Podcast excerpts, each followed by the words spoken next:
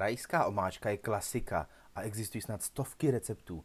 My jsme se těmito recepty probrali a vybrali ten nejlepší, který zajistí nejlepší chuť a zároveň i nejzdravější úpravu. A vy si tak pochoutnáte a zároveň bude rajská zdravější, než kterou jste doposud dělali. Rajská omáčka patří k největším klasikám, které se dají dohledat už v kuchařkách u Dobromily Retigové. První doložitelné informace o rajčatových omáčkách se pak objevují kde jinde než v Itálii. Konkrétně pak nalezneme zmínku v 18. století v neapolské kuchyni. Známý je i přesný rok, a to 1773. V tomto roce totiž vydal Vincenzo Corrado první kuchařku Il Cuccio Galante, která obsahuje i několik receptů na rajčatovou omáčku. V praxi to však nebyla omáčka, jak ji známe, ale byla podávaná samostatně jako dochucovadlo hlavních chodů, takže to byl spíš jakoby takový dip. U nás v Česku se však eh, zcela tradičně podává s houskovým knedlíkem a dá se s trochu nadsázky říci, že co rodina, to vlastní recept. To však nikomu nebrání vyzkoušet občas malou obměnu a třeba svou vlastní rajskou ještě vylepší. A platí však jedno základní pravidlo.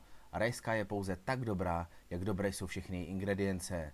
Toto pravidlo můžete aplikovat na jakýkoliv recept, protože se říká, že jídlo je tak kvalitní, jak kvalitní jeho nejhorší surovina. V případě rajské jsou klíčovou potravinou rajčata. Bohužel v našich podmínkách jsou rajčata méně výrazné chuti i barvy, proto se doporučuje používat rajský protlak, který se vyrábí z rajčat ze Španělska či Itálie. Tyto rajčata jsou pak daleko sladší a také mají výraznější rajčatovou chuť. Další velkou otázkou je postup samotný. Někteří dělají rajskou spíše jako bešamel s rajčatovým protlakem, někdo zase připraví rajskou omáčku spíše jako rajskou polévku. A nejplnější a nejvýraznější chuť však dostaneme, když si připravíme rajskou omáčku spolu s kořenovou zeleninou. Recept je jednoduchý. Vezmeme kořenovou zeleninu a pepečeme ji do hněda v hrnci.